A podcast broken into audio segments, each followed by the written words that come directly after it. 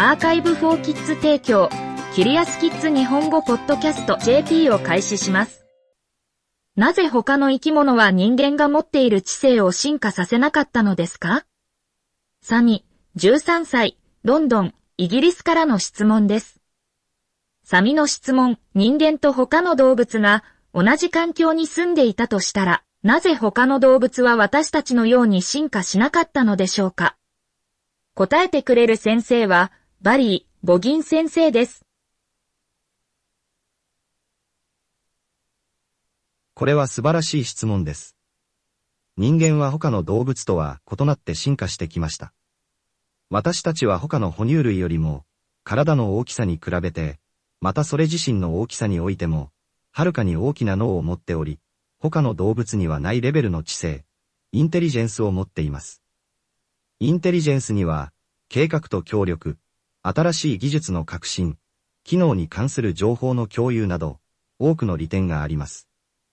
虎の縞模様、蝶の明るい色、人間の大きな脳など、生物が特定の特徴を進化させる理由は、これらの特徴が生き残るのに役立つ利点があるためです。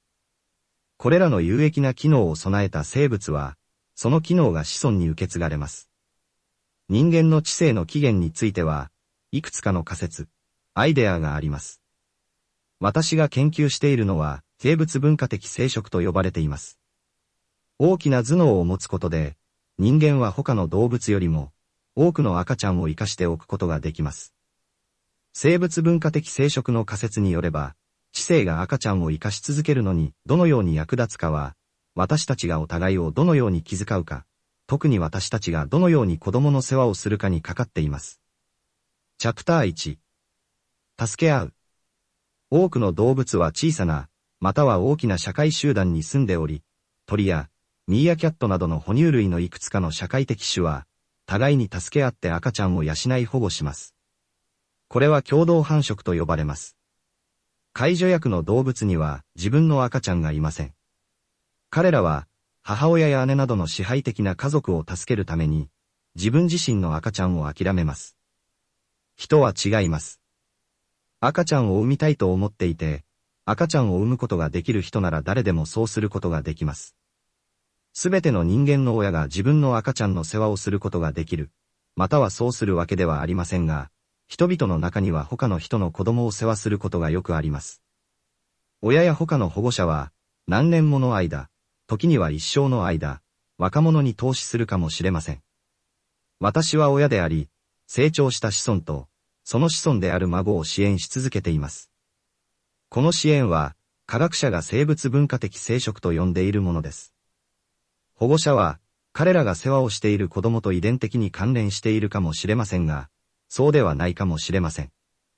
人々がお互いをどのように気遣うかについての規則は、遺伝子によってではなく、私たちがお互いにつける名前によって決められます。これらはサミやバリーのような名前ではなく、娘、おばさん、祖父、いとこ、友達などの名前です。このような名前を使用するには、象徴的な言葉が必要です。これは、私たちがお互いに呼ぶ名前が、お互いをどのように扱うべきかについての考えを表していることを意味します。人間と私たちの先祖の何人かだけがこの種の象徴的なコミュニケーションを進化させました。私たちは友達を、姉妹、兄弟、いとこと呼ぶかもしれません。多くの人間社会では、若い人たちは遺伝的に関係のない年配の人を、おばさんや、おじさんと呼んでいます。一部の宗教指導者は、父、ファーザー、母、マザー、または、姉妹シスターと呼ばれています。これらの名前は、敬意の表れとして使用され、これらの人々との関係についての情報も提供します。チャプター2大きな頭脳が必要。人々が行うこの命名は複雑です。私たちが家族や友人と行ったすべての名前と、生涯にわたる交流の歴史を覚えておくには、頭のいい知性が必要です。チンパンジーなどの、私たちに最も近い生物学的いとこは、脳のサイズが私たちの3分の1しかありません。彼らは象徴的な言葉を使用したり、名前でお互いを呼んだりしません。母親のチンパンジーは自分の乳児の世話をしますが、父親や祖父母でさえも、他のチンパンジーは助けになりません。チンパンジーの赤ちゃんの3分の1だけが大人になるまで生き残れます。対照的に、授乳、病気の時のケア、教育、お金、愛、な、など、ケアを提供する幅広い人々がいることは、人間の赤ちゃんが生き残り、繁栄する可能性が高いことを意味します。頭のいい知性は、私たちがお互いを気遣うのに役立ち、人口が80億人に近づいている理由を、部分的に説明するのに役立ちます。